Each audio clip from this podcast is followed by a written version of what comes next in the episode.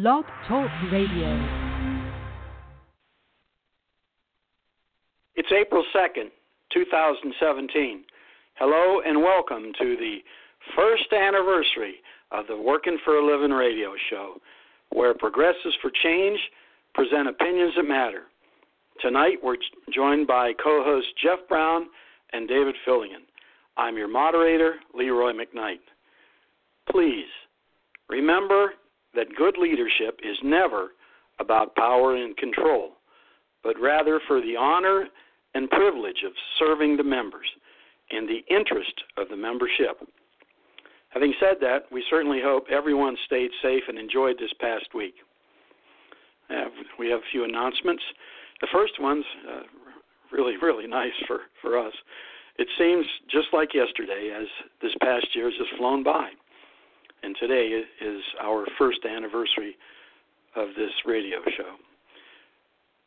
We want to thank all of our loyal listeners and strong supporters. We remain positive and dedicated to the ideology that you, the members, deserve better. And to achieve that for you, our ultimate goal is for the UAW membership to regain control of our union. Though this past year has not been easy, yet we seem to have survived all the naysayers and negative people, the seemingly constant hacking attempts on our website and other communication methods, political plants with direct connections to the highest levels of the current leadership. Also, we remain compliant with the law and UAW Constitution, having had to reject some noncompliance. Again, thank you to all of our loyal listeners and strong supporters. Because of you, our listeners and supporters continue to grow every day. And from that evolves the strength to continue to fight against corporate greed and wayward union leadership in your name. Thank you very much. If you really find value in our show, tell just one more person about it, and we'd appreciate it. Thank you, thank you very, very much. Second announcement well, it seems we've found out where the Michigan legislature intends to spend at least part of the money they're planning on taking away from public schools. It seems that a Senate subcommittee has passed a very costly bill that will allow tax credits for vehicle trade ins on new vehicles. That's interesting and evolving, so the details are a little sketchy whether it's tax credit or uh, tax deduction uh, is still a, little sketchy. So that's uh, how we report it tonight. Third announcement the July shutdown notices for the plants are beginning to be posted around the country. It seems that some are being posted from unknown sources. In other words, plant management has not signed at least one that we know about, or it's not even, you know, maybe not signed, but doesn't even have their their uh, uh, announcement uh, from whichever department it might be from. Fourth announcement Labor in the United Kingdom has announced a planned strike against proposed cuts in existing pensions. We would learn a healthy lesson from their lead, I might add. Uh, announcement number five there are a number of Ford items out this week. Uh, more on that later from David. Uh, num- item number six the Caterpillar vote at Local Union 974 overwhelmingly passed. There'll be more on that later in the show as well. Uh, uh, announcement number seven the UAW membership rose by 7,000 members from 50, the end of 15 to the end of 16, from 4,000 or 40, 400,000, 8, 8,000, yeah, 408,639 to 415,963. Team Working for a Living welcomes all the new members. That's the end of the announcements. Thank you. We on the email we received numerous emails uh, of congratulations on our one-year anniversary. We want to thank everybody for sending those in. Herb and Deborah and Dee, and just to name a few. There's just so many. I really shouldn't even named any names, but uh, those are just a few that, that typically write in, but more. Uh, so, and there's a second email I cannot tell you how much our work community appreciates your team pushing for Medicare for all in our country. That's Hazel in Tennessee. Hazel, we we thank you for that. Uh, Dan's doing a real good job of educating everybody on the the uh, the differences between the uh, the ACA and the uh, Ryan Healthcare Plan, and also contrasting that with what Medicare is and all the advantages of Medicare.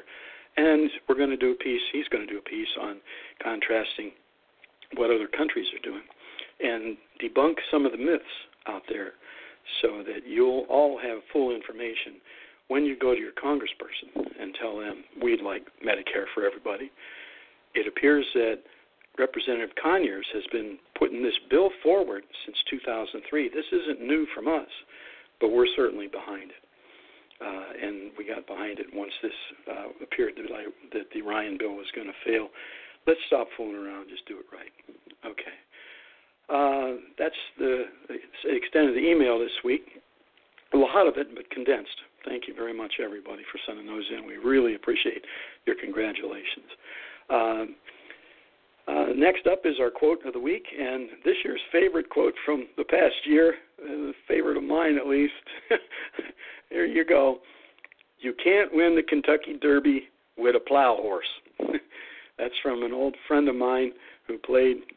Uh, he was a, a, a Big Ten champion football player at Michigan State University, and when he's describing some of the players, uh, he'll oftentimes say that, but it it really does hold true for a lot of offices as well.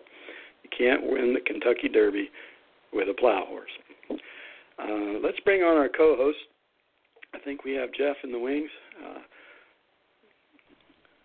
hello, Jeff. How are you doing this evening? I'm good, Leroy. Thank you. How are you? I'm good. Thanks very much. Um, and I think David's there now. David, you there? Yeah. How you doing, Leroy? Jeff. Good. Welcome, welcome to the show. You know, Jeff.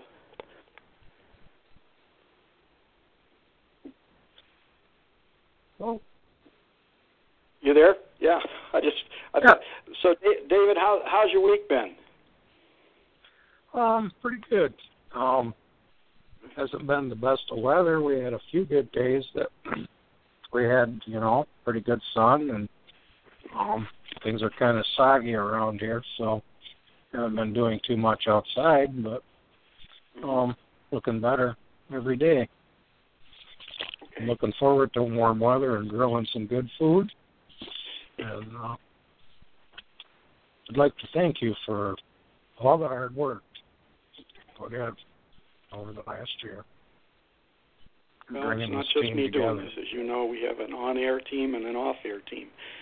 So, uh, but it's a lot of work for everybody. You know, the three of us put a report together pretty much every week, and that takes some time.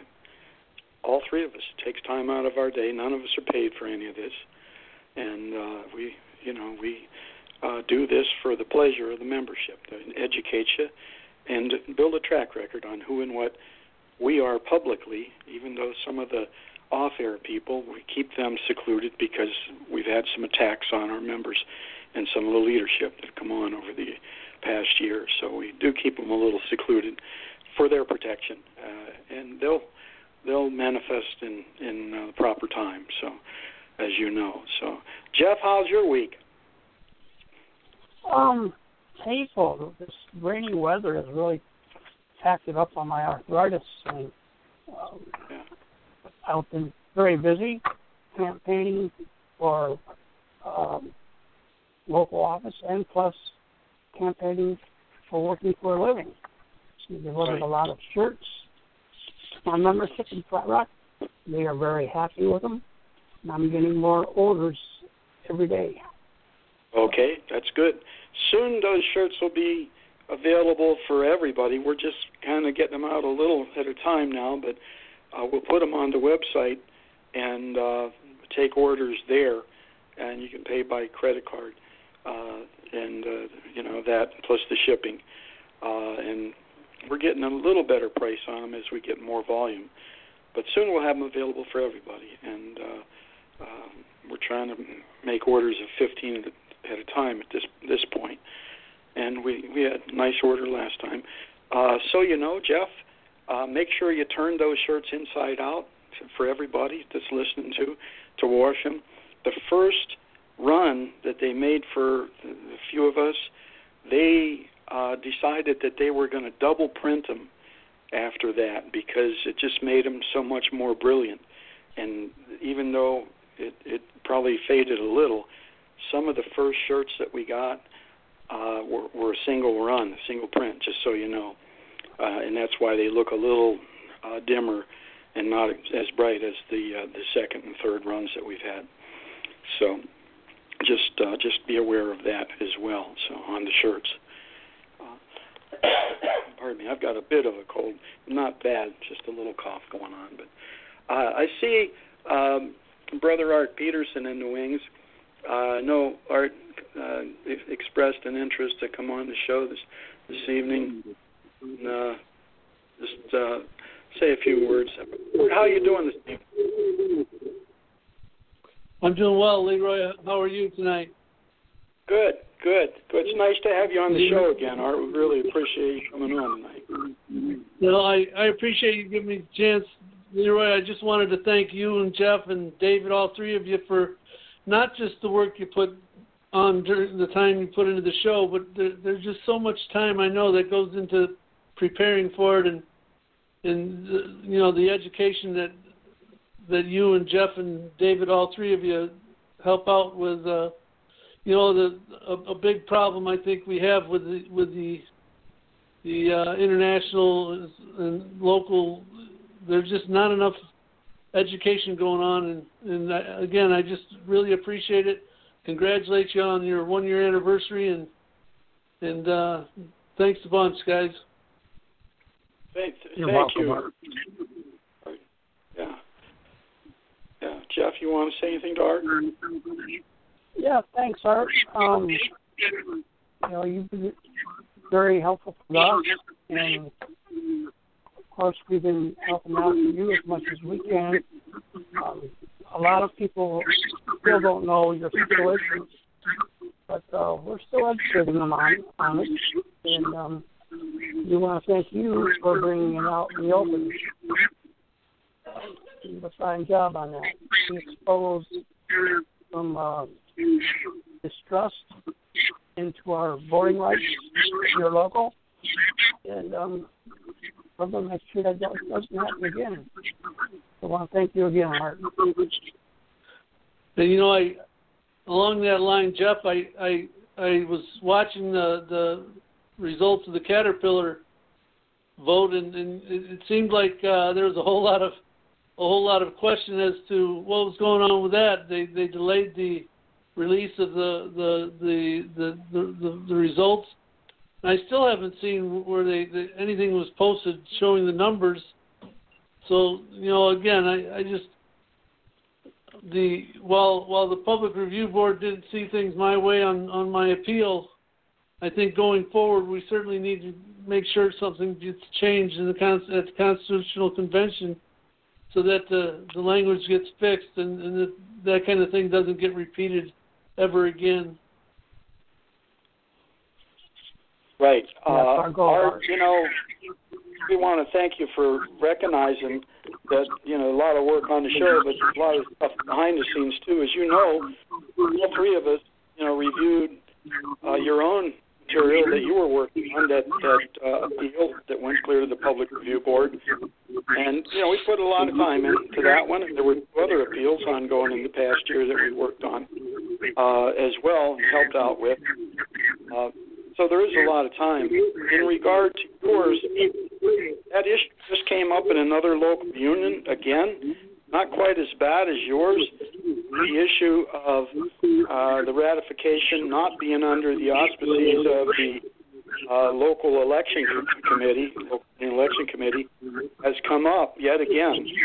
And uh, you know, team working for a living is uh, in in total. We've discussed this over time. Uh, is committed to correcting the two things that came out of your appeal. One, the uh, the problems that the ratification process is not sufficient, and that that previous public review boards have uh, admonished the IEB no less than four times to correct that. And the other issue that came out of EO was that certain local unions uh, membership uh, committee or meeting where the members don't voice and vote or uh, uh, delegates to the, to the membership meeting, and that simply got to change. Uh, that's just simply got to change. So uh, we uh, uh, dedicated those two things corrected with and, and many others, but those two specific regard to your own appeal that seemed to.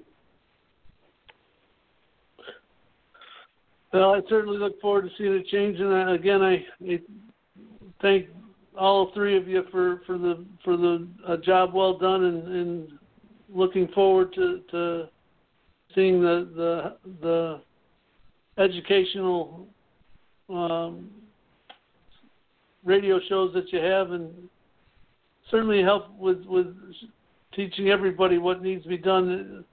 The the incumbents need to go. Right, that's absolutely right. I think everybody is uh, is in the agreement along those lines. So, thanks, Art. Uh, we really appreciate that very, very much. Uh, you know, your your uh, uh, congratulations are well received by our on-air and off. Thanks a lot. I'll put you back in the yeah, listen mode now, uh, unless anybody else, Jeff or Art. David, do you have anything for Art? Um, thanks for coming on, Art, and uh, thanks for all you do for the union. Okay, thanks, Art. Is, by the way, it's been a pleasure getting to know you this past year. I really, really appreciate you, brother. You've done a lot of hard work yourself. Have a good night. Very welcome. Very welcome, Leroy. Again, thanks. Thanks much. We'll we'll look forward to hearing the rest of the show. Thank you. Okay, so uh, we have a number of people in the switchboard. Uh, we'll ask them to raise their hand if they want to come on. Uh, we know our leadership team is there listening. We appreciate that a lot. Uh, all, pretty much all of them.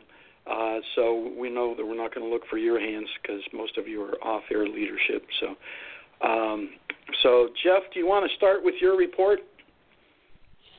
Yeah, uh, first I want to start off with um, over the last two months, I've had three members from Flat Rock Assembly who have lost a child.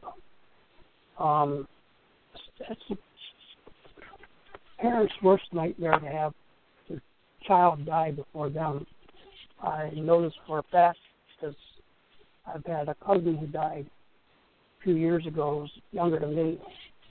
Um, names are Dante Hollywood Collins, who lost a son. Um, we have um, Alfreda Bronson, who just lost her daughter this week. And we have uh, another one, Tony Bacchiara, who lost a son a few weeks back. And our heart goes out to them for what they're going through right now. I can't imagine what they're doing. Um, they're handling it. Um, but still, it's a very sad thing to have a child to um, pass away before a parent. So, having said that, uh, we want to take a moment of silence, please, for these families. Thank you. Um, at Local 3000, we are continuing to have daily mismanagement of our local leadership. Every day they're doing something very stupid and really not helping their cause for reelection. Um, we were supposed to have a special nomination uh, recommendation hearing yesterday from our election committee on times and dates for nominations and elections. And Friday morning, our president canceled that meeting.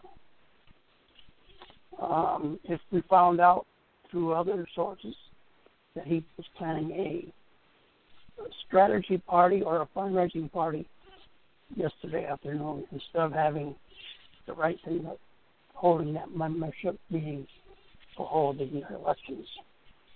Um, he is stated he was worried about any more appeals coming toward him. Was one of his excuses for canceling yesterday's meeting. Um,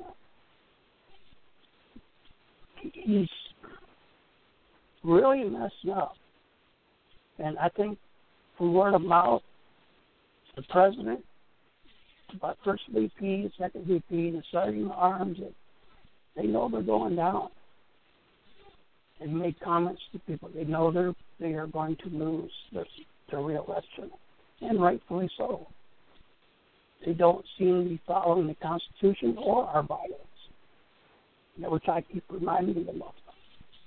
This week, I will be submitting not one but two charges against one our president, two our sergeant at arms who created the fight last month um, you bring up Article 31 charges uh, of um, unbecoming a union member.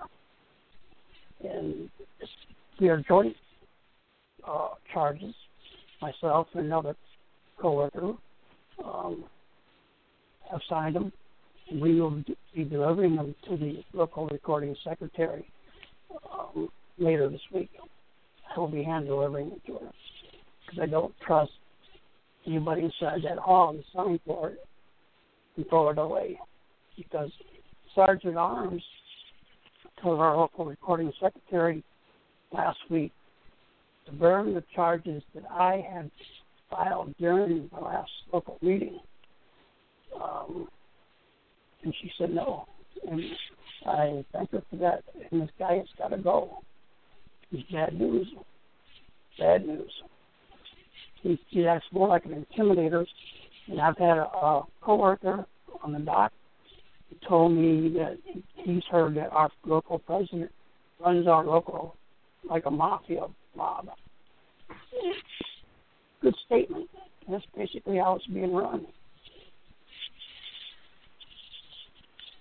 We are gathering support. Some people are contacting me every day, telling they're be behind me and they are very tired of what's going on at the local level. And um, we will be putting out some flyers. I don't think we need to put a lot of money into our campaign because they are doing such a lousy job. People want change. And um, it's coming, folks. Give us time. And once we get in power, we are going to get the education committee started right away on having some educational classes for our younger workforce to learn as much as they can about becoming a union leader. We have a saying, good leaders don't create followers. Good leaders create more good leaders. And that's what I firmly believe in. And that's my goal, teach these young people how to do the right thing when the wrong thing comes up in their face. So um, our next next Saturday is our scheduled rescheduled um, meeting election recommendations from our election committee, which we already approved, and and then we'll just sit back and and uh, let ball roll because uh, we're going to win this and I want to thank everybody for contacting me who was listening from Flat Rock. And uh, we, we will come out victor.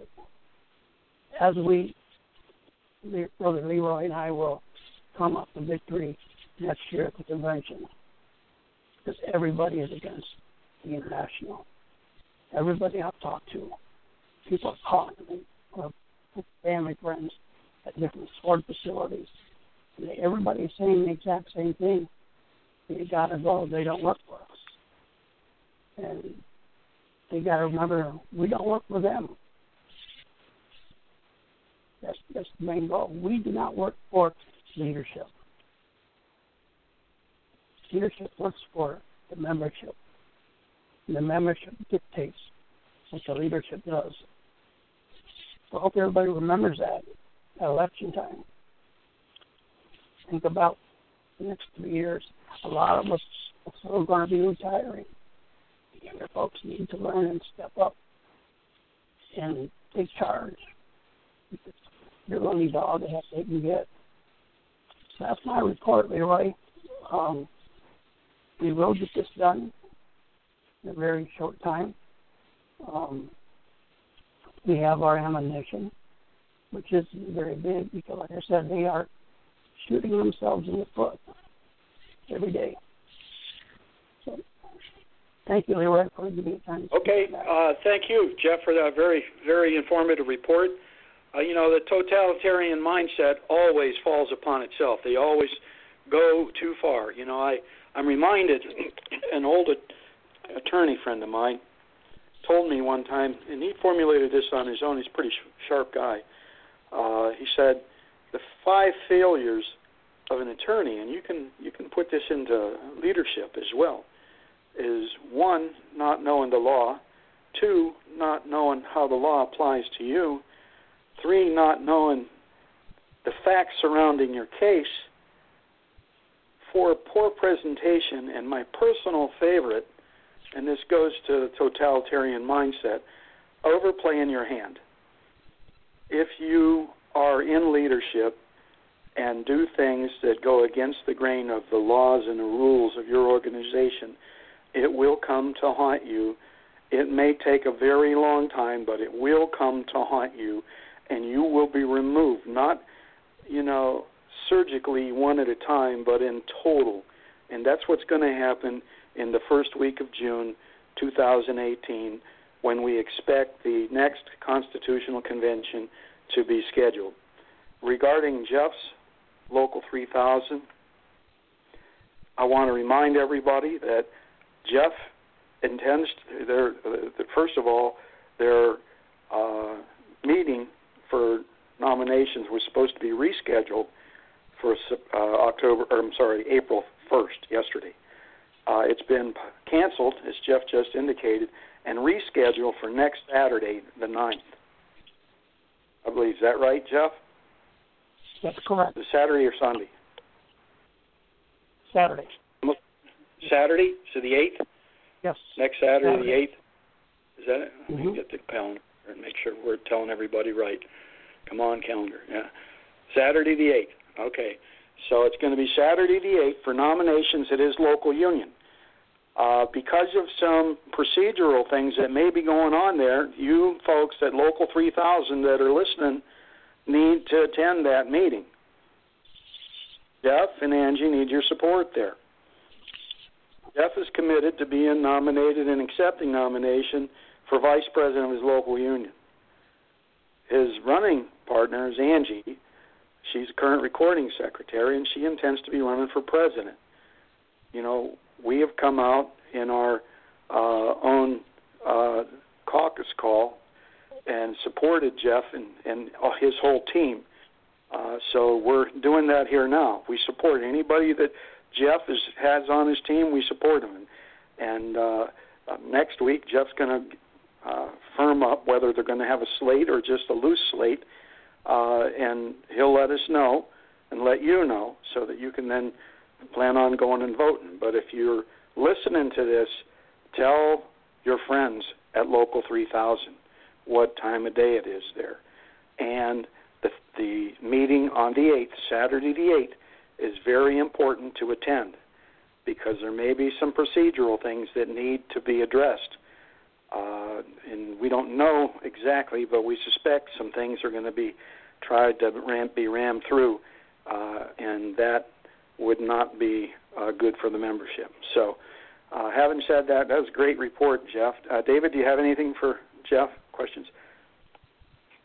Um, no questions. Just um, I want to say that uh, it's very sad that um, a member was attacked by the recording secretary, and that children actually saw that.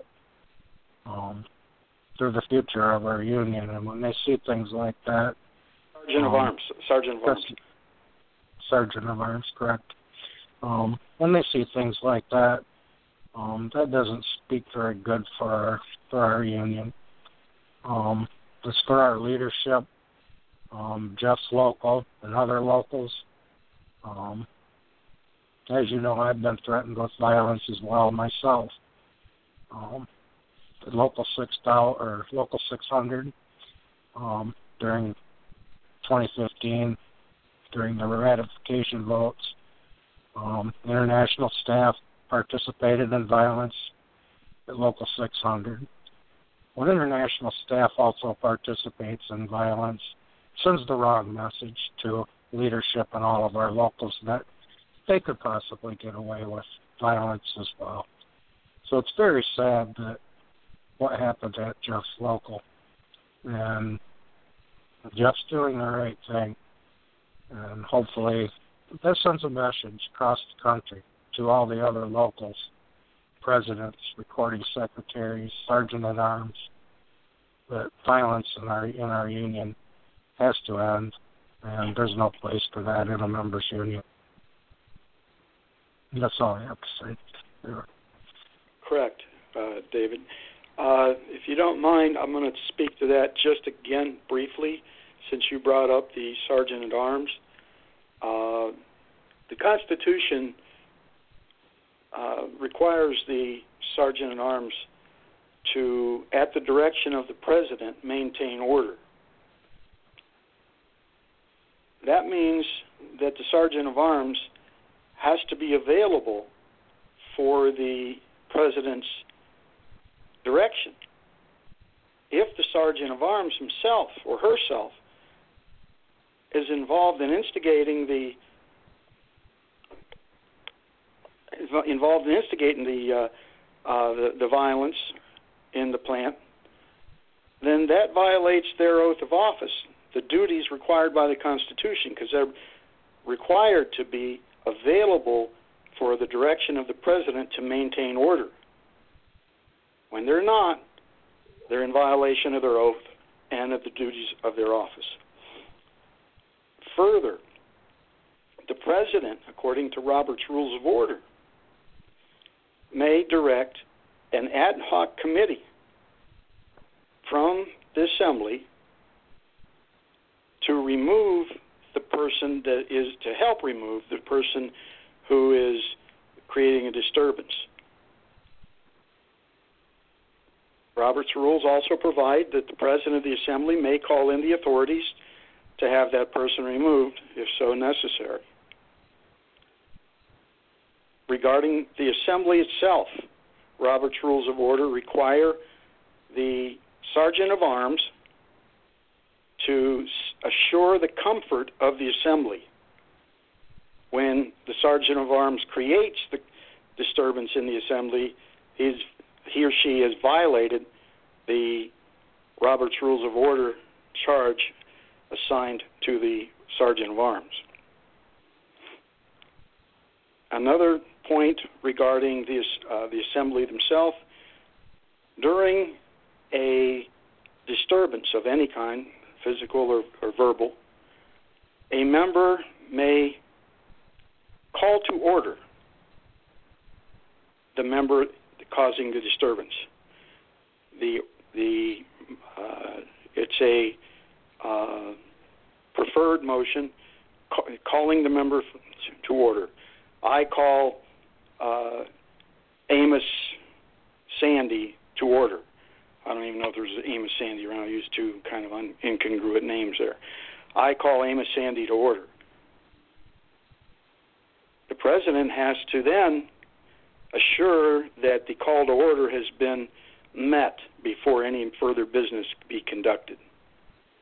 If the president doesn't and stop the disturbance or remove the disturbing party, the president is then in violation also.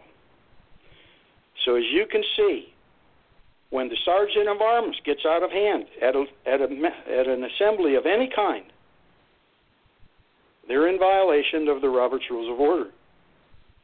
And in this case, in our union, they're in violation of their duties of office that they swore by oath to uphold and violated their oath in doing so. So, lots of violations there. Those are the things that you can do as a member. Call the member to order. Simply make the statement I call so and so to order. And you you yell it out. And it's supposed to stop everything, and the, the, everything stops until the president retains maintains order. But that's your your best move as just this person in the audience. That was done by another brother at Jeff's local. Maybe not as sophisticated in that way, but he did say the other, the third brother had the had the floor. So essentially, he uh, created the the uh, motion call to order by saying the other brother had the floor. So, uh, having said that, that's that's uh, some of the intricacies of the rules regarding a disturbance in a local union or any assembly that you may be in attendance at, formal assembly. Having said that, uh, let's move on. David, uh, you have a report on the Ford remuneration that's quite interesting. Uh, so we'll, we'll, hand that ball off to you. Okay, Leroy. Um, the uh, Ford Motor Company this week um, filed with the U.S. Securities and Exchange Commission um, Mark Fields' earned income for 2016. Um, his earnings were 22.1 million, and that's about 3.5 million more than the prior year in 15. Um, in addition to um, his uh, um, earnings, his pension also increased in value to 2.85 million. Um, it's a lot of money. Um, makes one wonder how much um, is being put into pension plans for um, other executive officers at Ford Motor Company, as well as General Motors and Chrysler. And we don't have information on that yet, or I would be reporting it. Um, and uh, we also have an issue this week. Ford Motor Company is recalling 441,000 vehicles in North America. Recalls are separate recalls. Um, they include the vehicle's escape uh, sport utility and the Fusion sedan. Um, the repairs um, are to prevent engine fires um, that have been ongoing. Um, I understand it, um, a crack in the engine block can occur, and I'm assuming that on the compression stroke, um, that starts the fire. Um, then uh, there's also issues with doors that swing open while the vehicles are in motion. Altogether, um, these 441,000 vehicles being recalled will also generate an expense to Ford Motor Company for $295 million. Um, this happened on uh, Mark Fields' watch. It makes one tend to wonder um, should he be paid that much money when we're spend, they're spending that kind of money, 295 million, to repair these vehicles. Um, also, when you look at the amount of money going into um, this pension, is that the reason why funding for pension plans are below funded in other companies? GM as well. We're at 91% funded. And the CEOs a lot of money and income, and they have extremely high pension plans. So it makes one wonder um, if our retirees aren't disadvantaged by the amount of money they're collecting into their pension plans. So that's what I have to report on that this week, Leroy. um, when we have uh, earnings reports um, for the companies, we'll put those out again like we did uh, last quarter. Okay, I'm to ask Jeff if he has anything. Uh, Jeff's aware of, of my note to him. So, Jeff, do you have anything for David? No, it's it's um kind of a slap in the membership space. Um, we can't afford to give in two tier or give back our retirees what they've taken away from, where our CEO is making that type of money. And it's just not right. We're, and Ford's not the only company doing it. It's a lot of other CEOs in different industries here in the States. So people need to organize and try to fight this stuff. So we are losing the, the battle. That's right. all I got, Leroy. Okay, thanks, Jeff. Uh, I got a couple things on on the uh, issue of pensions for these executives. Um, the, the pension f- plans at the the the two bigger uh, Detroit three, Ford and GM, are bouncing around sixty million dollars right now. Uh, they're, I think 59 last I looked, or 58 and some change, right there near 60, and it's uh, down uh, by nine percent from the last reporting time as far as funding level. Although the the funding is just about you know within about a half a billion. When you consider 60 billion, and this one individual is an executive of Ford Motor Company, the CEO, of course, has a pension fund now funded at 858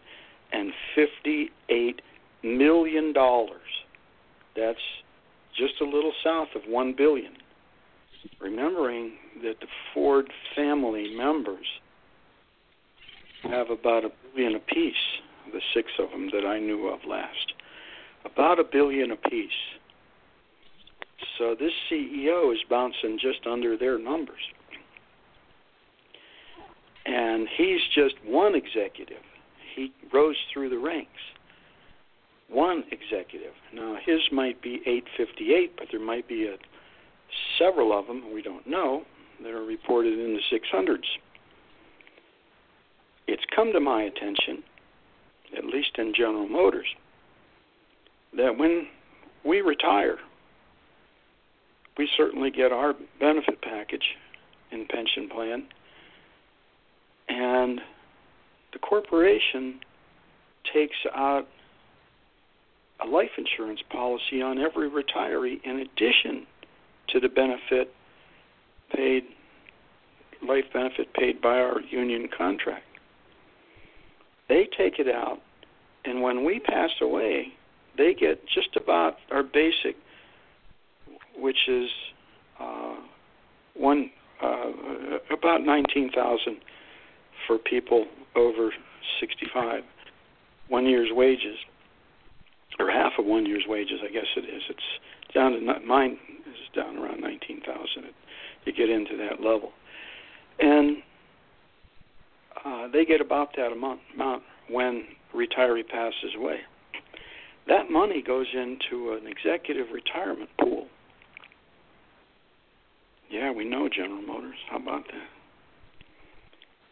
And that's the reason that these pensions get so high. Because they have a double life insurance the one that they supply for our contract, and the one they supply for the benefit of the executive branch.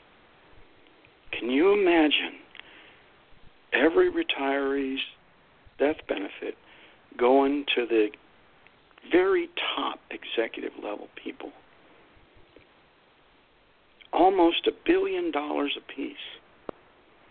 Now, why can't that money be not quite so much and be redirected into the pension plan that they're talking about cutting in half here very soon as the funding levels go down? Wouldn't you like to see that money not go to some exorbitant retirement fund, but rather be redirected to proper purposes of maybe bringing the tier twos all up to tier one status, making sure you don't cut the pension plan. 90 days to ascend to seniority instead of this indeterminate temporary stuff. Wouldn't you like to see that? Because that money's available. There's nobody that needs a billion dollars to retire. Nobody. This man at Ford is nearing, he's closing in on 900,000 right now, 5 or 858. That's a lot of money, brothers and sisters. And that money shouldn't be going to a single person. It's just immoral. So, having said that, uh, that's all I have for David's report. David, do you have any more to add to that? No, no, Leroy. Um, okay. Other than uh, I want to see um, a new pension plan started for our two-tier workers, and uh, so that they they too will have a good living um, in their old age. And I also want to see them have health care. Um, if we uh, are able to achieve single payer health care, Medicare for all, um, that would be a wonderful thing. But um, they need pensions. And I know I've heard a lot say that um, they don't want a pension. They they want portability. Um, a lot of members saying they don't ever intend to stay with General Motors, Ford, or Chrysler for the rest of their lives. Um, it's not going to be a career for them forever. But you have to remember high fees, um, what happens in every market crash, that money's not guaranteed. Um, they can go, they can be gone in one day. So all the money that they're putting into it could be just money blown into the wind. We have people from 2009 that are in grocery stores running cash registers that thought they were going to retire in short order. Now they're the working poor, and they were based in 401k plans. General Motors knows this. Ford Motor Company knows it. FCA knows it. And so does Dennis Williams and the executive board. They don't have a problem with Gates. Neither should our members. Okay. That's all. Okay. Thank you, David. Uh, as it happens, we have another uh, former uh, caller on, into the show uh, in the queue, and uh, I'm going to bring on our friend from South Bend, uh, Indiana, and welcome to the show, Todd Trainer. Welcome to our show this evening. Well, thank you. Uh, congratulations on having being going for a year too. Thank you. How's things? How's things at your plant? Uh, hectic. uh, yeah, we, you know, as you know, um, since the last time I've been, uh, we ratified our contract. Uh, we have people going in in waves now. I think we've got 244 of our members back with uh, April 10th, the next wave of people coming in. They had a choice.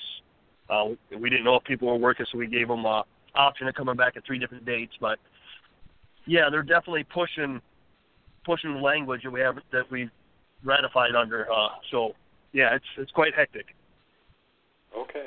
Yeah. So, you know, we wish you the very best there. You know, we tried our best to support you while your members were out, and I'll tell you, your membership really deserves a lot of kudos because you didn't have anybody folding on you and and uh, you know caving in and crossing the line. You just well, you couldn't cross the line because it was lockout. Uh, so, but they still right. stood pretty pretty strong with you. Uh, you know, and that they have uh, that was tough uh, what we say, 700 or uh, uh, what? How many days was it? 290 some Uh, days, something like. That. There's a yeah, lot. yeah, yeah, close, closing in on ten months. Yeah. Yeah, closing in on 10 months. So that's yeah, real real close to 300 days. So uh, Yep. yeah, I worked that out one one point and reported it to you. But you uh, um, uh, you did a good job, and you came in in the middle of that as the uh, you got newly elected as vice president, and then uh, were acting president for a while until you dealt with that. And now you're full president for that local nine, and you're doing Yes. a great job down there. You've dem- demonstrated a lot of good Oh. leadership, and we we certainly thank Oh. you for coming on the show during your uh, challenging time, and for tonight for coming on to give us kudos. You know, I don't know if you want to say anything to Jeff and David or our off-air team or not, but that's up to you.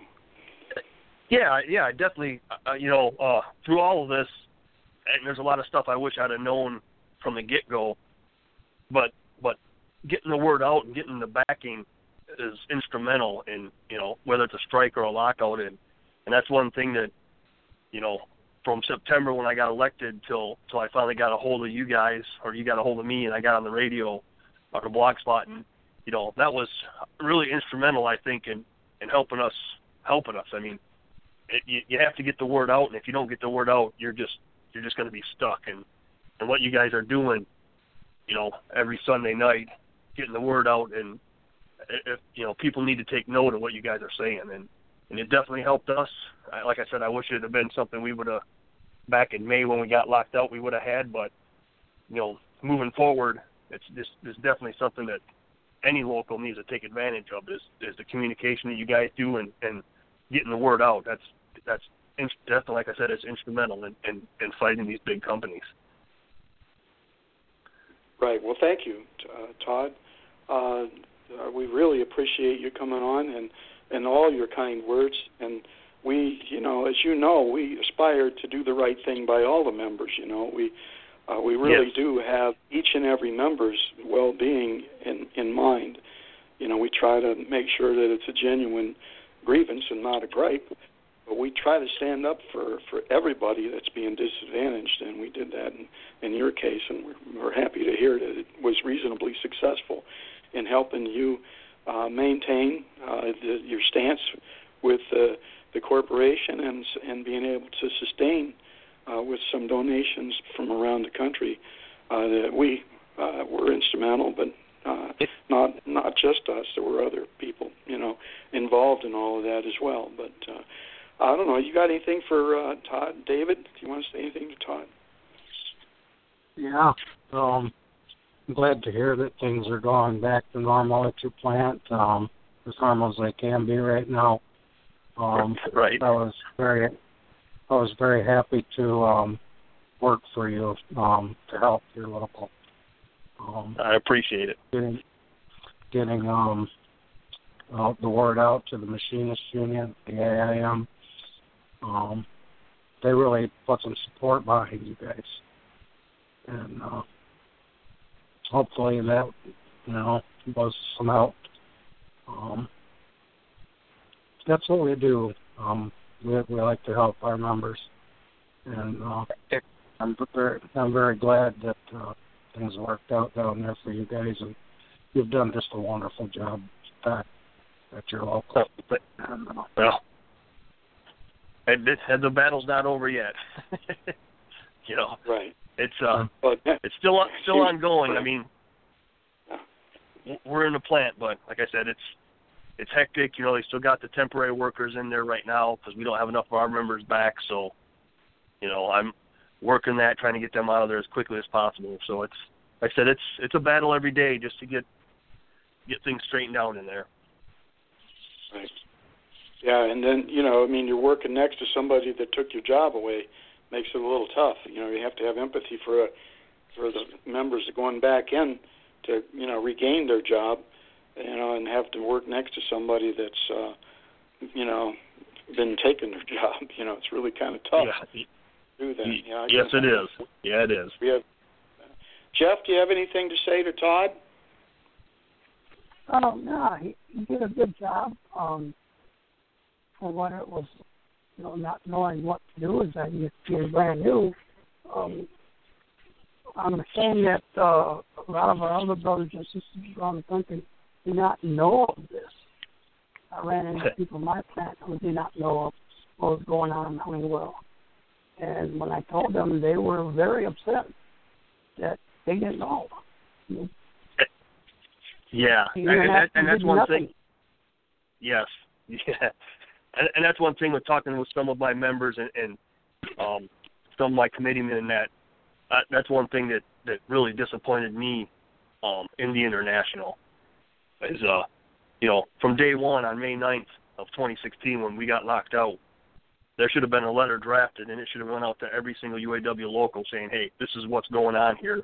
We need we need some backing on this." And you know, until I got a hold of the Auto Workers Caravan and, and got got with you guys, you know, there was a lot of people across this country that had no idea what was going on. So it, it's like I said, communication is it's imperative, and and it seems our international is lacking that that ability to do that Right. get that communication out. That's that's absolutely correct, Todd. I mean, there's only a few distressed locals in the nation at any given time, and there, it's inexcusable that the entire membership isn't praised to that. So you know, it might not be much, but if they can throw ten dollars in an envelope and send to your to your lockout fund or your strike fund, you know, it it you know, we we have, as we reported earlier, you know, some 415,000 members. You know, if 10% of those people put uh, $10 bill, 10% of us, you know, 40, yep. 41,000, put a $10 bill in the in an envelope and send it over. That didn't hurt anybody, but it gave you guys $400,000 now, didn't it? That's a lot. Right. It helps sustain people from losing their houses, losing their cars, losing their relationships. How many? Do you know? Do you have any idea how many people got divorced over this or lost their relationship, Todd? uh, no, I don't know, but I know I I know personally me. Uh, yeah. It was it was one stressful year. I'll tell you that. Yeah. I mean, there yeah. there was times that, you know, the wife and I didn't know, you know, what was our next step. So, yeah, it, it's, you know, like I said, being out of work and, and you're locked out, you know, from a job that you have you know pretty much almost dedicated your life to because that's what you do. You know, our plant's seven day operation, so right. and then all of a sudden you're out the door on, you know, not that you're not making enough money, just because they want to basically break the union. You know, Honeywell's uh, you know, were they making 2015 4.8 billion dollars, so they're not hurting by no means, but they just got a way that they want to run the business, and it's it doesn't involve the union, unfortunately. So but right. yeah, I mean, it, it put it put hurting on people. So right. Well, there's for you know, it could have been like you say, it could have been easier with different leadership at the top. We aspire to provide that for you next round. yes. So, yes. Yeah. I was listening. Uh, yeah. Yeah, and, and that's so. I, well, know, go ahead. Go ahead. Uh, yeah, you know, oh. the communication. The communication, like I said, it just uh, it just really disappoints me that that it wasn't there from the get go with the international. I mean, like you said, ten percent of the people. That's a lot of money that could help help a, a any local make it through something like this. Right. Exactly. Exactly. And we that's you know our strength is in numbers, and that's what we're supposed to be doing, and that's why right. we're having difficulty organizing the plants in the South because they're not seeing the leadership act like they're supposed to. Yes, yes. That's, I'm serious. That's why that you know everybody knows it. I mean, they, you know, Dennis Williams in his report when he went to Ken, the things that he said were going on right here in the Detroit Three. Yeah. Well, woe is woe is the Mercedes plant. They or the there was Nissan plant down there. There's two of them. The the Nissan plant. Woe woe is the Nissan workers. Well, yeah, woe is them. But everything you said's going on right in the Detroit Three. everything. Yeah. You know. So, right. Yeah. So, uh, well, having said that, let me uh, let we should get on with the show. Thanks for coming on, and we really appreciate you. Uh, your congratulations on our anniversary show here tonight. Thank you very much, Todd. Hey, thanks for having me again. Appreciate it. You bet. Bye bye. All right, bye.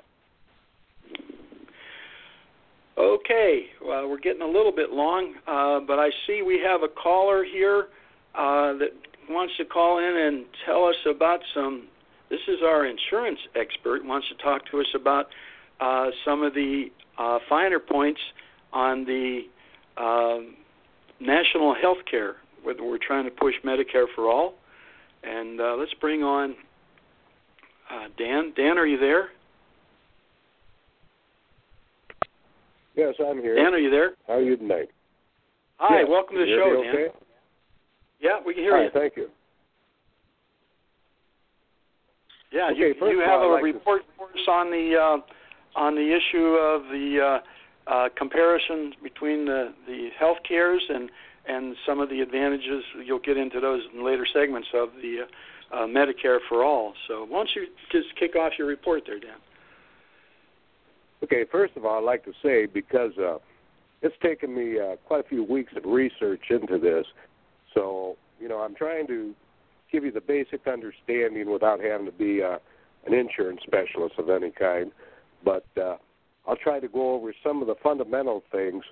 But I wanted everybody out there to know that uh, we discussed it, and we're going to put the full detailed report uh, on Working for a Living webpage so that you can read everything in its entirety uh, instead of just hearing what we're talking about over the uh, broadcast. So I'll begin. Uh, I'd like to recap uh, some of the problems going on with uh, Obamacare right now. Okay, Rubio Marco quietly inserted an amendment funding provision into an omnibus spending package. The omnibus is a grouping of numerous bills to be voted upon as a package in a single voting action contained within a budget package.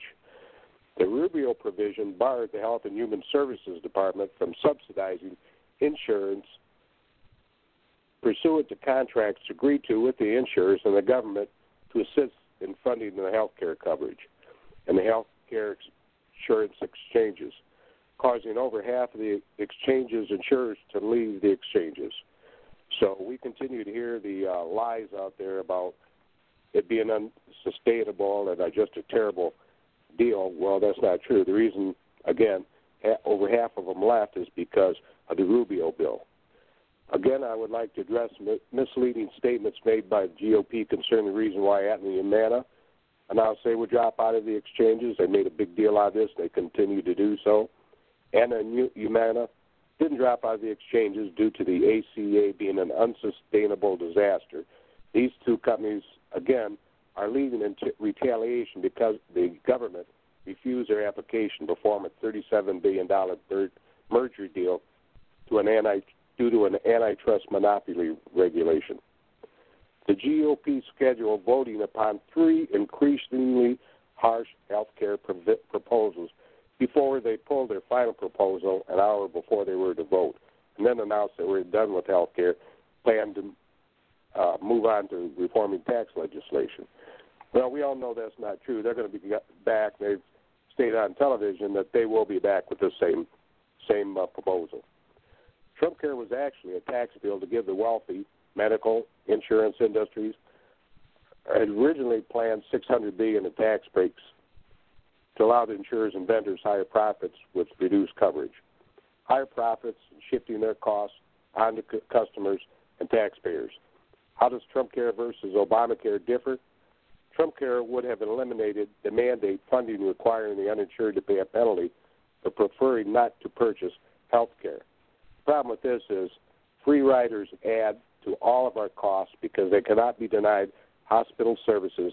Those services are passed on to insured patients that do have coverage in the form of higher premiums.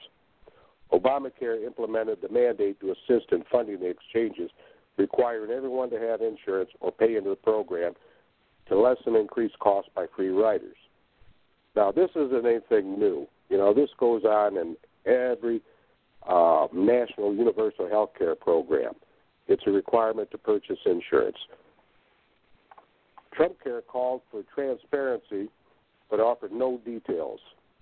Now, as far as the sustainability of Obamacare, uh, the CBO has already announced that all these statements by the GOP is untrue, that it is sustainable It has funding problems. We know some of the funding problems are. Trump Care called for transparency but offered no details on pricing.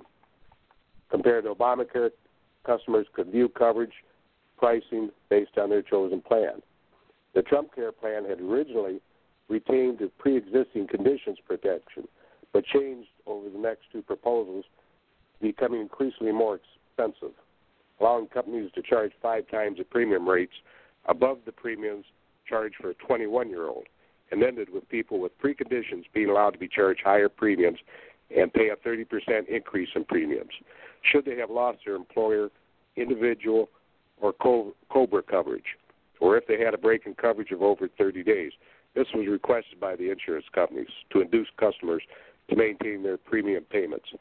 Trump Care would have provided subsidies of $2,000 toward coverage of their choice for people under age 30. Then subsidies would rise $500 per decade until it topped off at age 64 for a maximum of $4,000 subsidy and a family capped at 14000 uh, These were less than half of what uh, is currently provided under the uh, Obamacare subsidies. Trump Care would have given lump sums to each state to allow them use funding in the form of a state block grant and reimbursing states at 50%, and the state would pick up the other 50%. Under Obamacare, it provided a dollar for dollar subsidy for every dollar the state spent to provide coverage with funding at 100%, later to be reduced to providing 90%, and the state would cover the other 10. This would accomplish two agendas. Half funding leaves the states with the authority to ration coverage and funding for less people to be covered and far less coverage and compensation or comparison to the current numbers insured. Trump Care discussed providing subsidies at four times the federal poverty level. 85% of people purchasing coverage falls into this category, allowing them to purchase health care coverage. Under Trump Care, people receiving subsidies may be able to deduct their premium and, and medical costs with tax credit tax credits from their tax returns at the end of each year. This didn't help in assisting them to pay for insurance until they filed their end of year tax. Obamacare allowed citizens to deduct their medical, expense, medical expenses when it was over their 10% adjusted household medical ex- expenses and wages. Trump talked of allowing Americans to purchase drugs from overseas drug companies, which he believed would bring down lower costs. Oh, but Obama had discussed and considered this as well, but neither plan initiated the plan to actually incorporate any of those provisions. Trump Care proposed higher health care savings accounts, which, if not used, will be considered as income at the end of year tax filings. So, in other words, if you didn't use it, you'd be taxed upon it as income. Obamacare had this as well with a lower cap for a reason. The use of health savings accounts require high deductible health plans, and most in segment funding that the majority of people maintain. So most people will never attain even the uh, caps that uh, on the Obamacare provision, although it does sound nice that Trump's going to raise them, but uh, most people can't afford them anyway. Trump also wanted to remove barriers for small business to purchase insurance across lines, state lines, using business associations to increase their risk pools. Again, you know, everyone uh, is being led to believe that everybody can buy across state lines, and that's not true. What his provision was is strictly for small businesses to join uh, associations and increase their risk pools and purchase through that association across state lines. Uh, supposedly believing this would require major this would require major complicated legal uh, language and it would just be chaos. You know, hoping to increase competition, reduce pre- premiums. Current laws, regulations, and licensing are regulated by each state. Insurance commissioner and pri- premium pricing is based upon the state's and local medical costs for their particular area and health needs, keeping insurance sales coverage homebound in each state. Not because states or the federal government won't allow it, but because rates are based on local cost and pricing factors to include network providers who's been negotiated with, uh, to what premiums per whatever uh, coding for that exact uh, treatment costs, and they would negotiate the caps on those prices with those providers. Indi- individuals under Trump Care, because of this, would see their premiums rise from such a small business association. Okay, let me move on here to the next.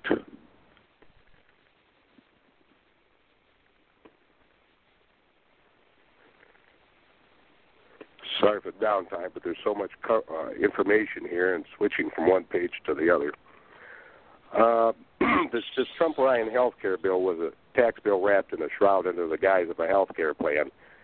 Had this bill been passed, the top 2% of the wealthy would have each received a minimum $200,000 tax present, along with corporations in the healthcare industry, insurance CEOs, corporation executives, hospital corporations, big pharma, and medical durable equipment companies and other medical vendors, vendors all would have shared in that $600 billion tax present.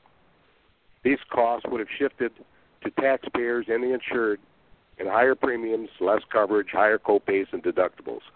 Their health care bill would have eliminated re- legal requirement to sell the 10 base, basic 10 essential health coverage.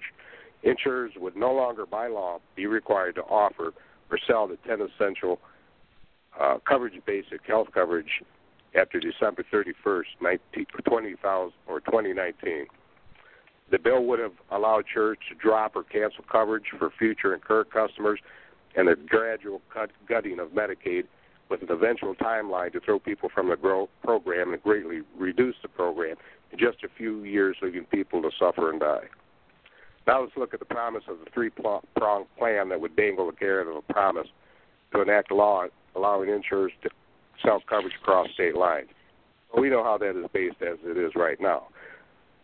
But pass this bill, uh, we promise to make this magic bullet a reality, bringing down costs, premiums, copays, deductibles, and we will make this happen after the bill is passed.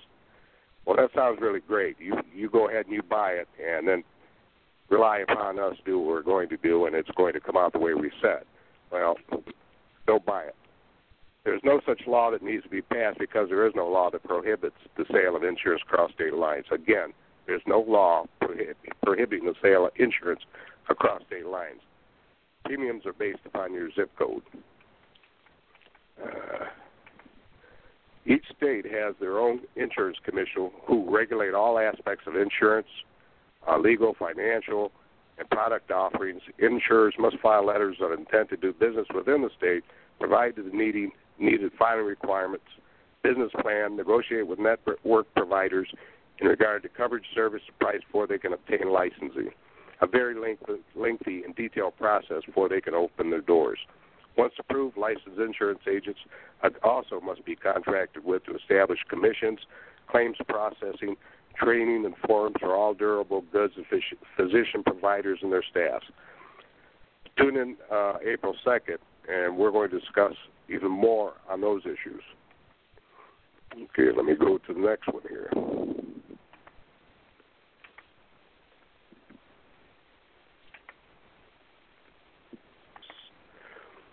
Trump care Medicare changes would again be would again open the donut hole closed by the Bush donut hole closure bill. Again, Trump's answer to bring down costs would be to allow Americans to purchase cheaper overseas drugs.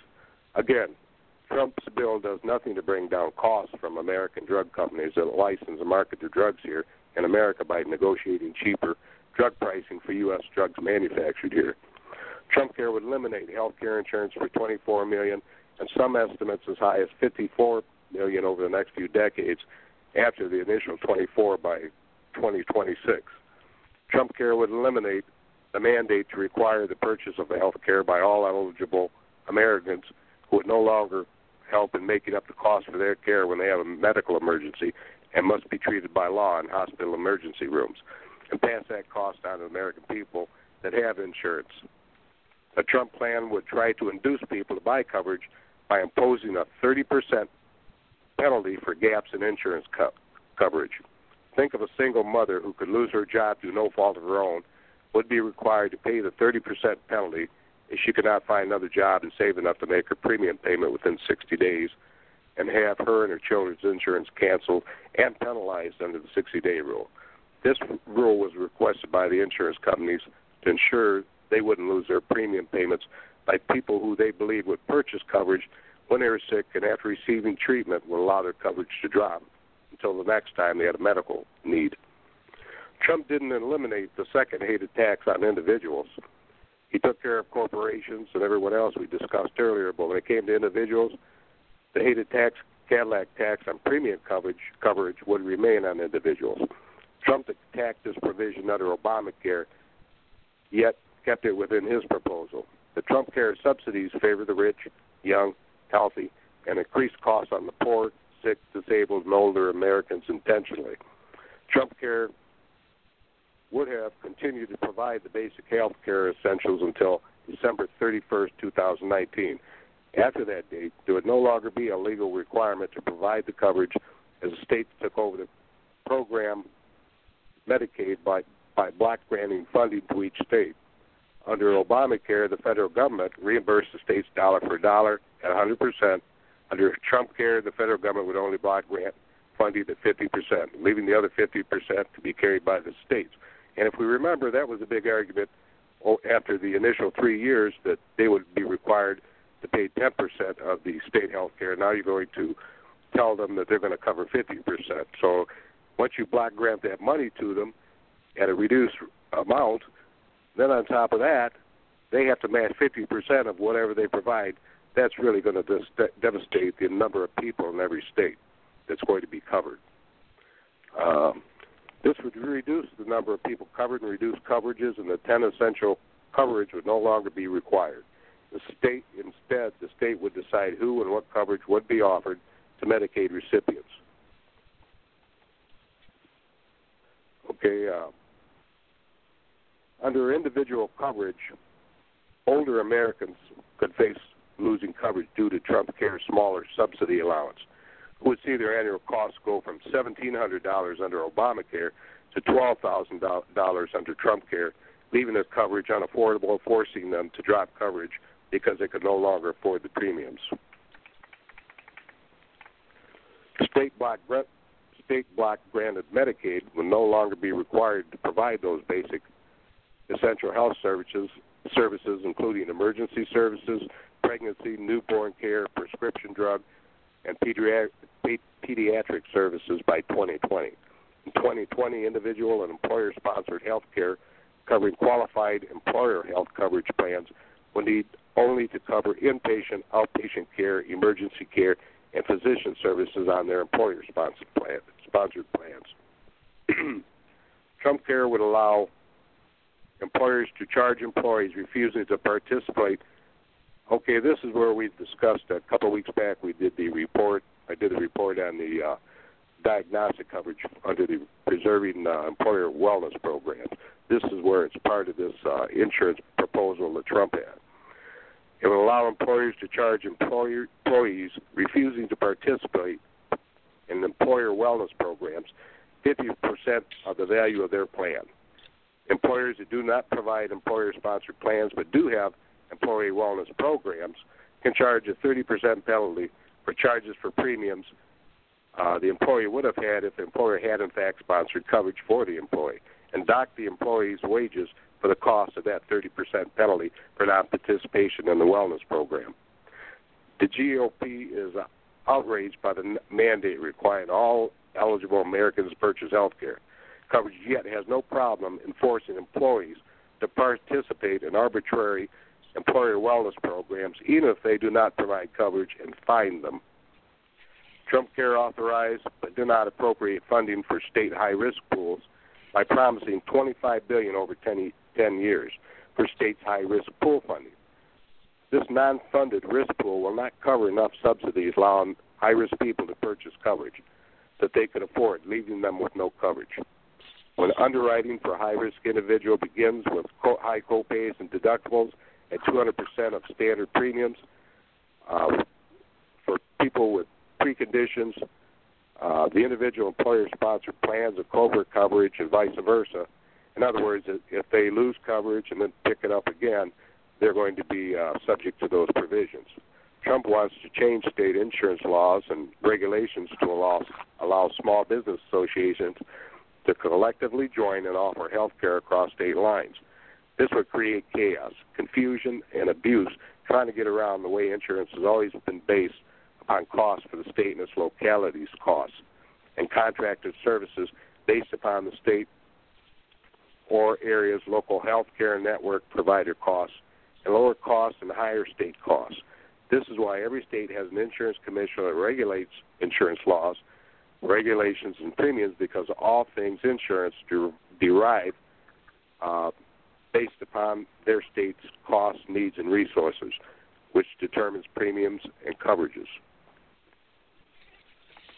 And the final page of report on, again, remind everyone uh, there is more, but for the purpose of brevity, I'm just covering these areas. But the full report will be on Working for a Living's website. Okay. Trump Care proposed to provide additional health coverages for Category 1 veterans and Medal of Honor recipients. Trump Care would also make it harder for patients to sue their doctors for malpractice. Trump Care would ban coverage for abortion services as well as federal coverages except in cases of rape, incest, or if the mother's life is in jeopardy. Trump Care would provide tax credits versus tax deductions, leaving most low income Americans incapable of purchasing insurance co- coverage until they file their taxes. The bill progressed in its mean spirited and brutal changes to uh, one side to the other, back and forth, to appease moderates, uh, causing an extreme right Freedom Caucus to push back and incorporate harsher takeaways that then cause moderate conservatives to rebel because of their frustration with the administration's attempts to appease the extreme right, who are never going to agree to anything other than repeal. Standing firm in their ide- ideology of deconstructing, eliminating entitlements benefiting individuals as opposed to the ideology to ban all taxation of business and demanding a non-government market-based insurance industry that benefits the job creators over social programs for the people. Now we hear this all the time. You know, we want access. We don't want to get between the doctor and the patient. Well, what they're doing here is, again, they're based on ideology instead of what they can do for the people, and uh, basically just want to gut anything that's going to actually help the average working person or family. I endeavored to provide the best possible report on the ever and quickly moving process from start to finish as brief, briefly as possible without becoming overly involved in the explanation of details while attempting to provide an ongoing picture of this progression. In summary, we must ask why do we continue to do the same thing expecting a different outcome? There are no fully capital capital market based health care plans in the world. Every government provides funding and far more. The American government provides roughly 44% of the funding for coverage for people here in America, as opposed to other countries at 80%. There are universal one payer programs in every developed country except in the USA, and I've studied uh, the 13 that do. We must come to the realization that Americans, like other developed countries, and their citizens deserve universal one payer health care that will bring down costs, expand coverage for all Americans, and all of their health needs without forcing people to choose between eating and a roof over their families' heads without worry being one sickness, injury, or surgery away from bankruptcy. It's time to put an end to this and demand an improved Medicare for all that will bring down costs, expand coverage, produce better treatment, and health, health outcomes. We deserve no less than the best coverage in any country on earth can provide. Now is the time to make our demands and needs known and hound our leadership to stop doing the same thing and getting the same convoluted mishmash of legalese, denials of coverage, and less than world health leading mortality at two to three times the cost of other countries of the world. So listen in next week, Sunday, April 2nd, for our report on what we need to do to make Medicare for all a universal insurer.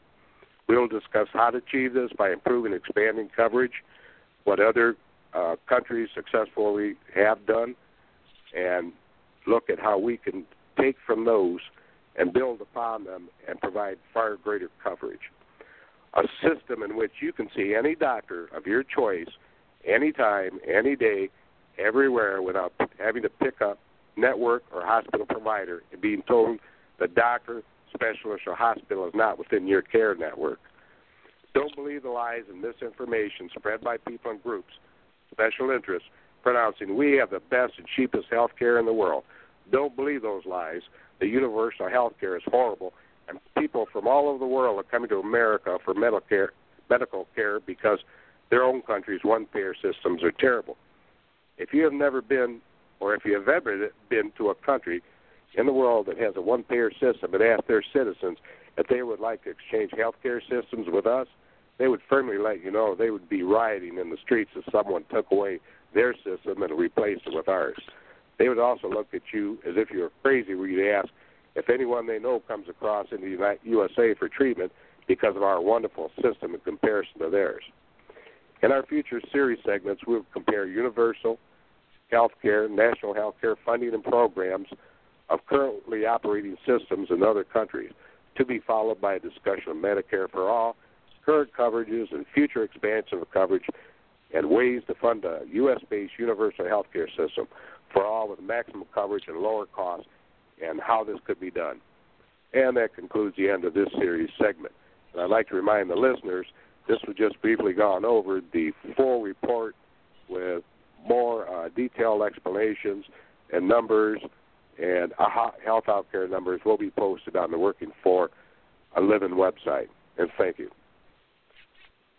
Thanks, Dan. We appreciate your a lot of hard work going into this. Uh, I got I got one. I actually have two questions for you. If you can be uh, concise in your uh, answer of those, uh, uh, if you would. Uh, one, I, it's just pretty glaring to me that the idea of a pre pre-existing condition that the companies are going to be able to not insure you if you have a pre-existing condition. That's not good for a lot of people, correct? Well, it's not what they're. They, it's not that they're going to uh, not allow them to insure you. It's going to allow them to increase additional penalties because of your conditions. Gotcha. Okay. The other question I have for you is uh, uh, in your research thus far. I mean, one of your first reports to this radio show audience is uh, the uh, genetic uh, testing that they're uh, working into the system now. Has that found its way anywhere into any of the insurance measures that you have researched thus far? Uh, yes, sir. Uh, you, you may have missed it when I discussed it, and that's why I wanted to remind everyone it'll be posted on our website. Part right. of this Trump Care versus Obamacare explained that that would be included under the Trump Care proposal, the the uh, Employer Wellness Preservation Bill concerning okay. diagnostic or excuse me, genetic testing. Just wanted to be clear, you know, everybody understands that if you have a genetic uh, predisposition for, say, arthritis, they can, uh, you know, adjust the premiums uh, to that degree that they expect that because your great grandparent had arthritis, you have a propensity to have it and charge you just based on your family's history generations before you. So this is uh, something that we really oppose, and everybody needs to know that that's some of the stuff that's out there. Uh, I wanted to just cover that a little more uh, in depth. Uh, Jeff, uh, do you have anything? A little bit more clarification on it. Uh, the way that works is, say you have uh, have had grandparents at different steps, say a third great grandparent on one side and a seventh great grandparent on another side.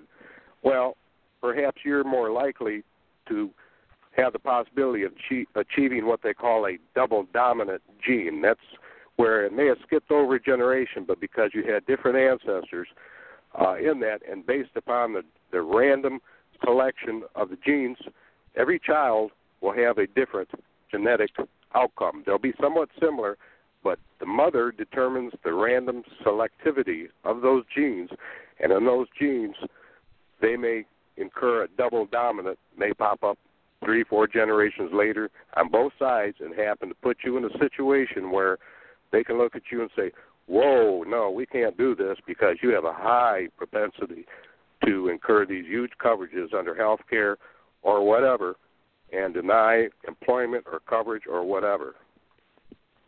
Right. Having discovered the genome is turning out to be a real disadvantage for the working class. And that's something that we got to keep a real sharp eye out for. And again, we're not hearing this stuff out of our leadership at Solidarity House, but you're hearing it here from us, the ones that want to ascend to it. So you start making your choices, brothers and sisters, based on some of the stuff you're hearing here. Uh, let me ask Jeff if he has any questions for you, Dan. Jeff? Um, yeah, I already talked about my chronic condition, but my youngest son will be 21 later this month. He was born with a heart defect. He's got a bad valve. It needs to be replaced.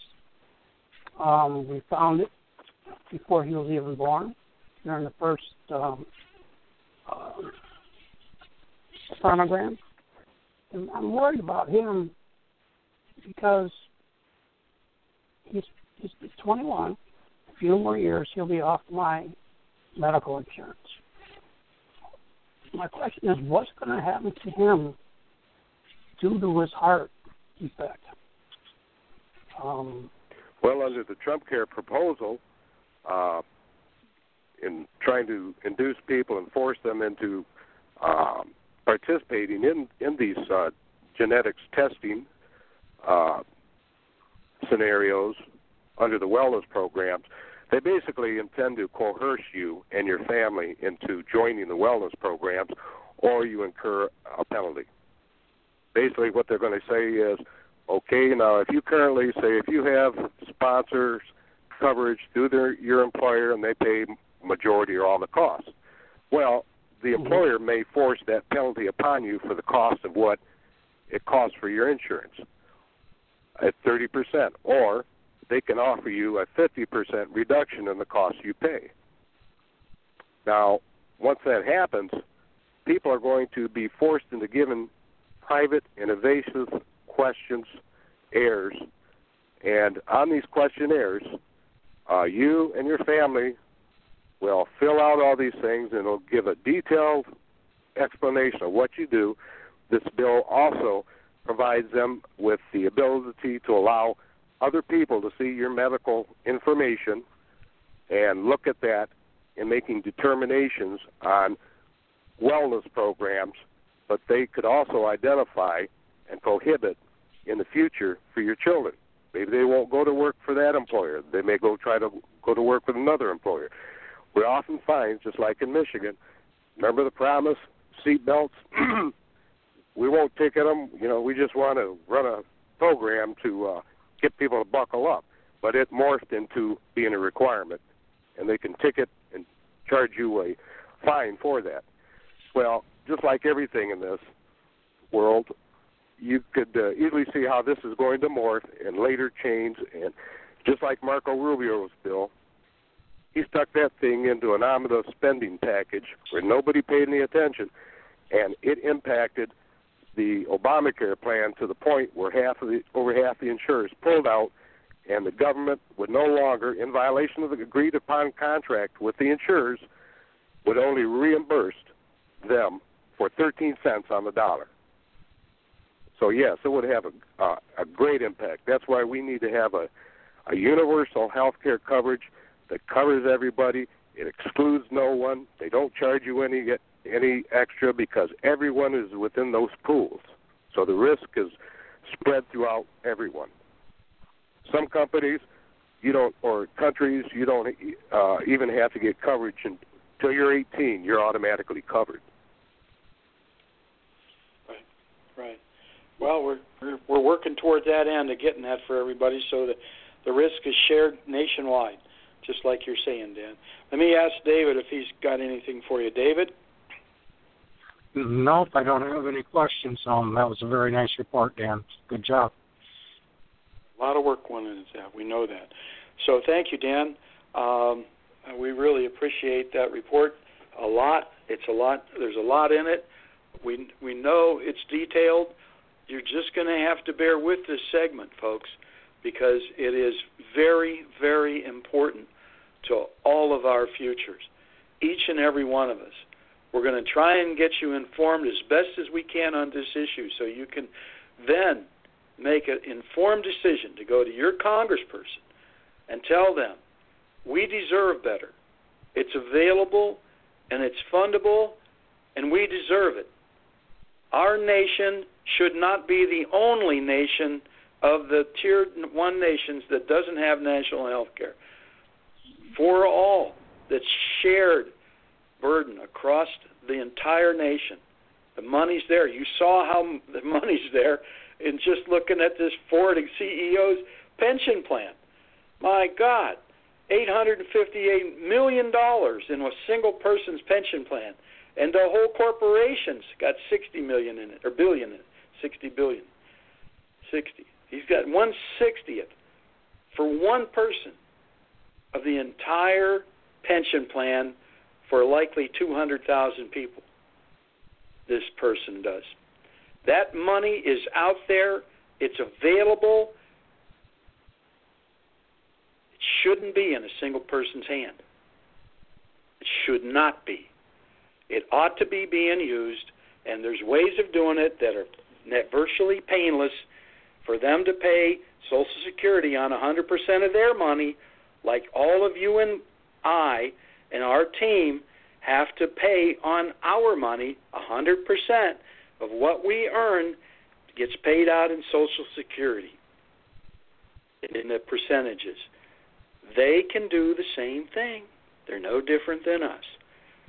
The one percenters got to join the 99 percenters a little bit, and then we won't just have 5% of the money trying to shoulder all these expenses. We'll have all of the money trying to shoulder these expenses. So much for that. That'll come in another segment here, but you'll you'll get that in a little bit. But we're trying to give you the reasons for this. It's very very important that everybody understand this. It just is you know, uh, and we're going to bring out the high points. You know, Dan is doing a real good job, but we'll bring out the high points for you too. So, having said that, Dan, let me put you back in listen mode for now, if you don't mind. And thank you again for coming on and doing that. You did a nice job. We really appreciate it, brother. Well, thank okay. you for helping me. Whoop, sorry. You were, oh, sorry, Dan. Go ahead. And, go ahead.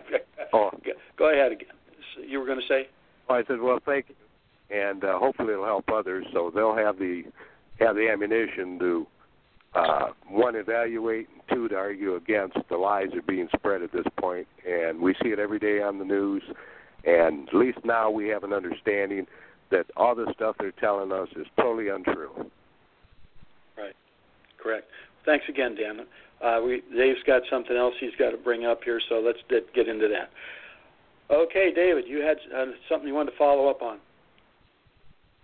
Yeah, um, just some math um, in regards to my report.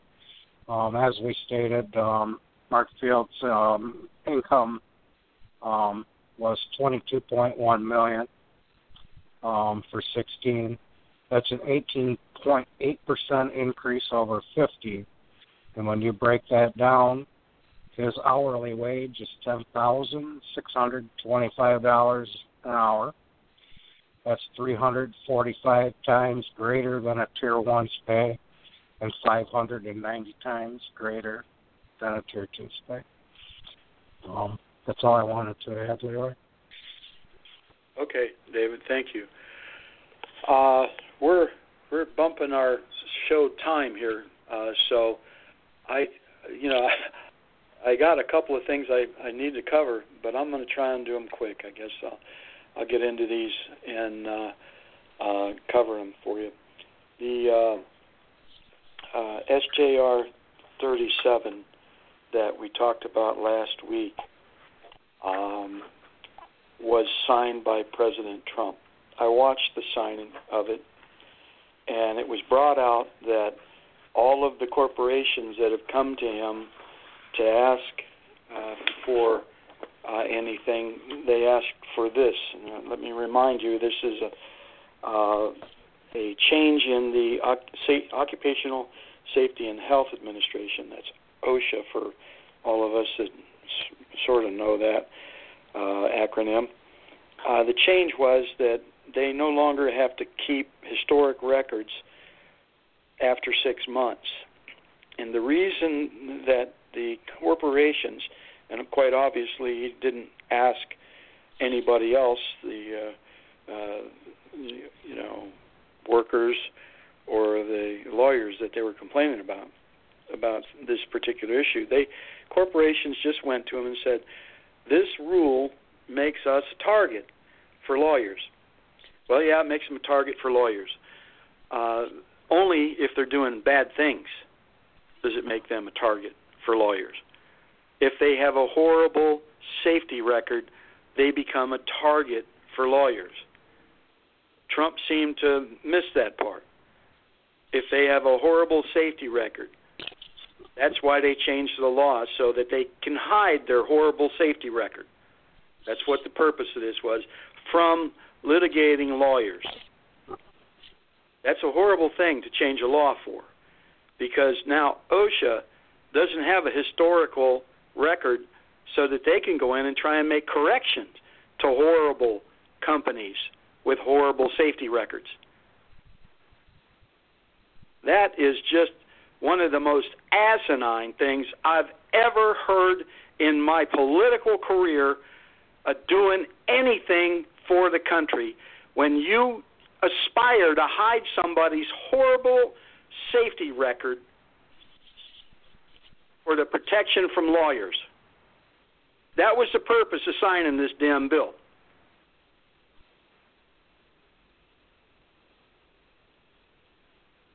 I'm going to tell you, brothers and sisters, we try not to be too political. But those of you that voted for this guy got to reassess your values. You really do. 28% of our membership voted for this man.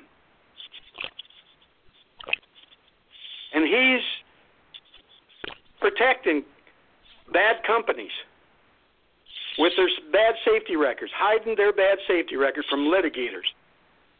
And now OSHA can't do its job to try and correct those problems. You elected him. You. You did it. Look at yourself.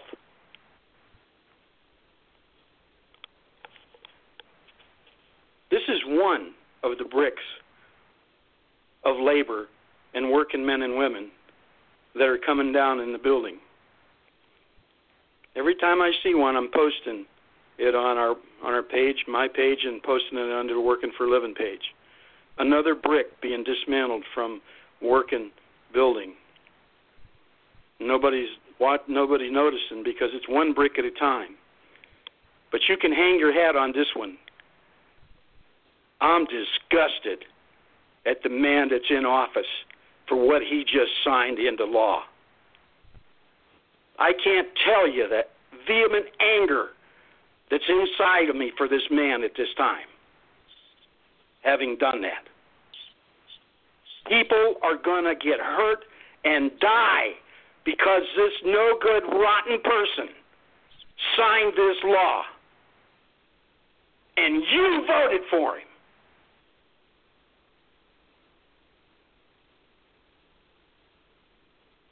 That's about all I need to say tonight. I have more of a report, but we're running close to the end of the show. I don't get that angry very often, but I'm going to tell you something.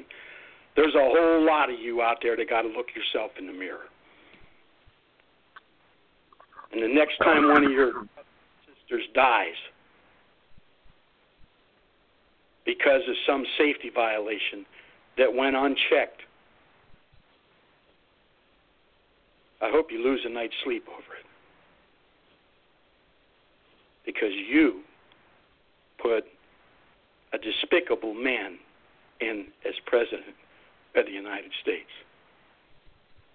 I said that out loud.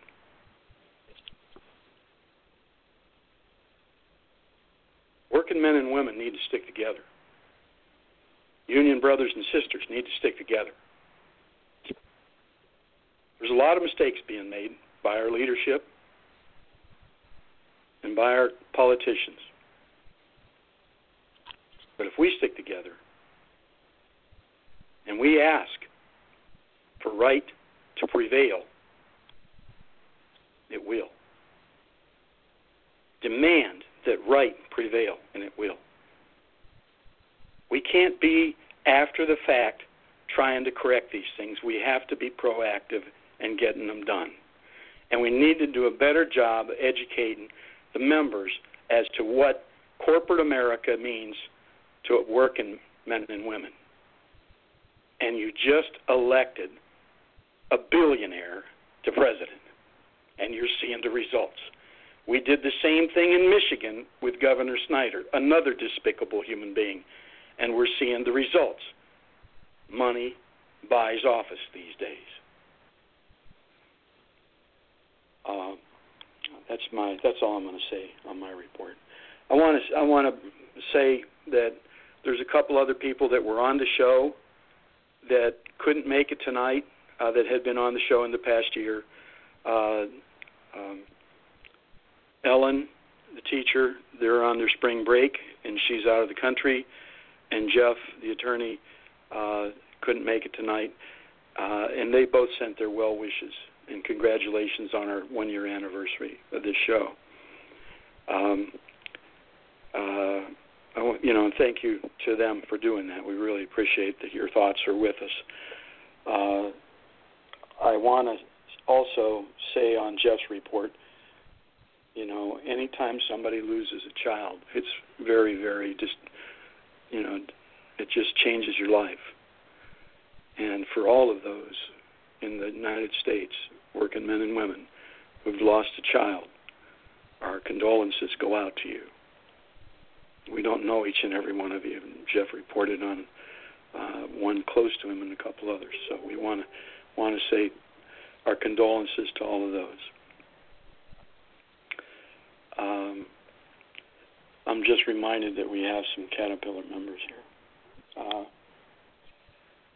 we have we got 13 minutes, uh, and that report's kind of long. Um, let's see. Uh, let me get into this.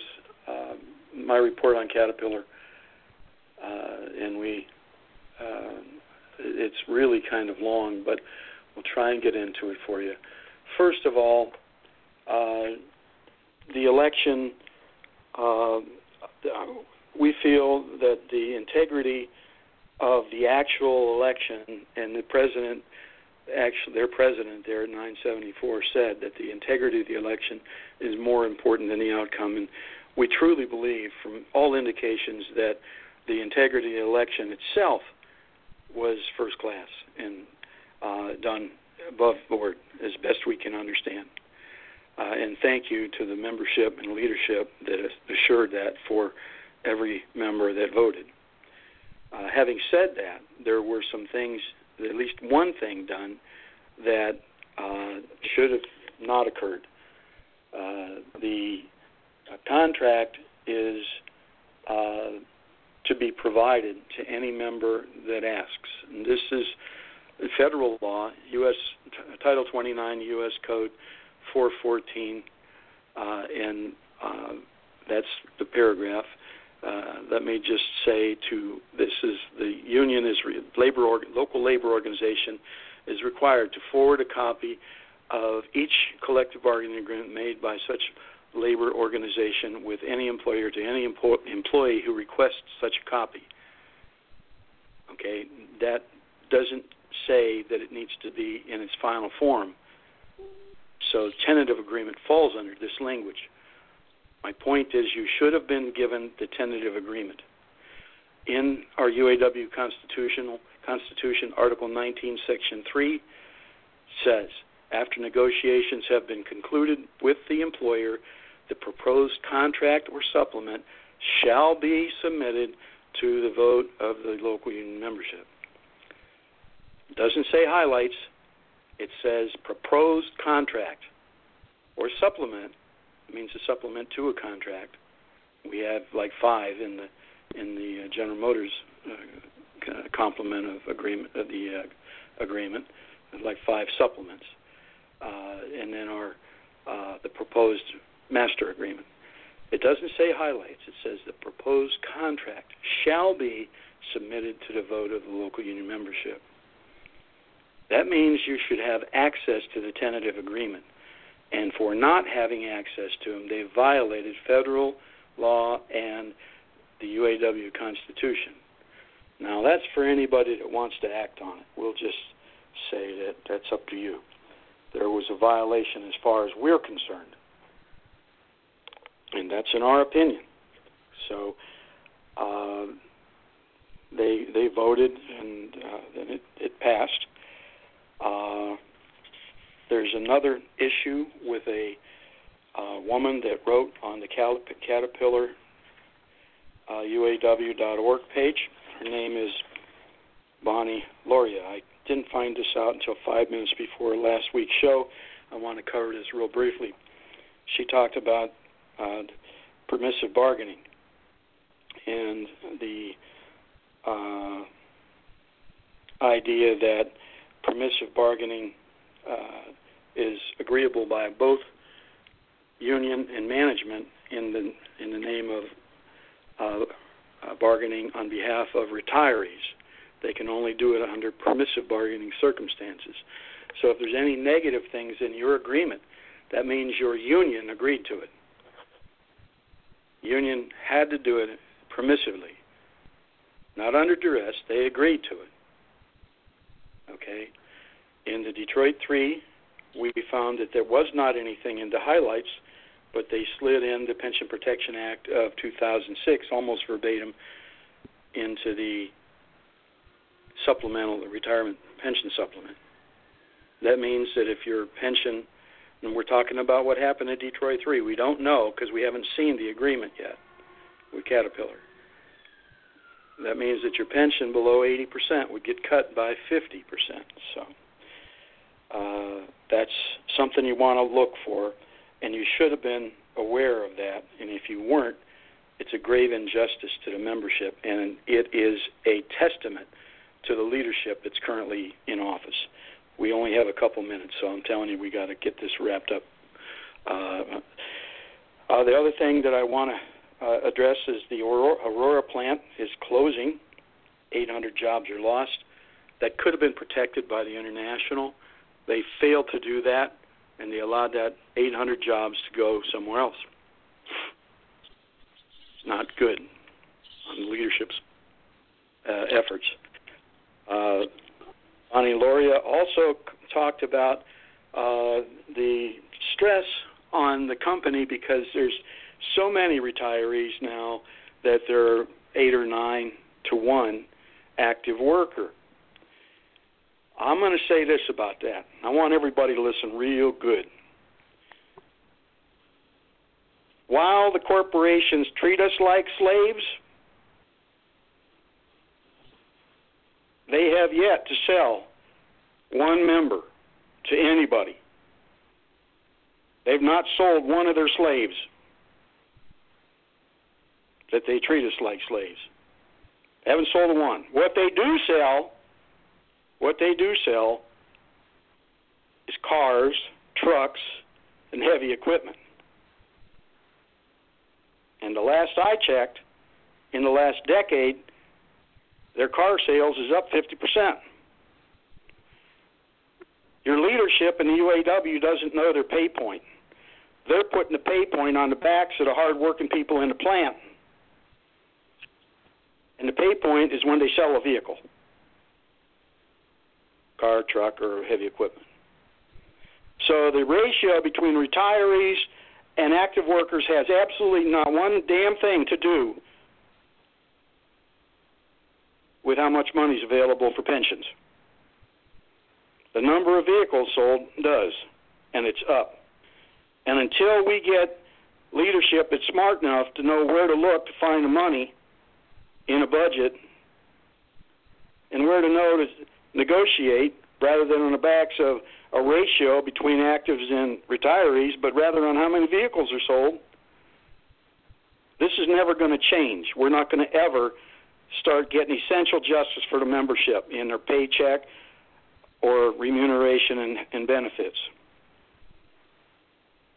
Now, I'll just call call that my report for tonight. We Caterpillar workers, you need to take a look at that agreement real strong, and I the language is on workin4alivin.com, and that is in the blog section on the left sidebar. Go down, and it's one of the last blogs, and it deals with Caterpillar members. So uh, we'll also be putting a whole segment in there on Dan's reports.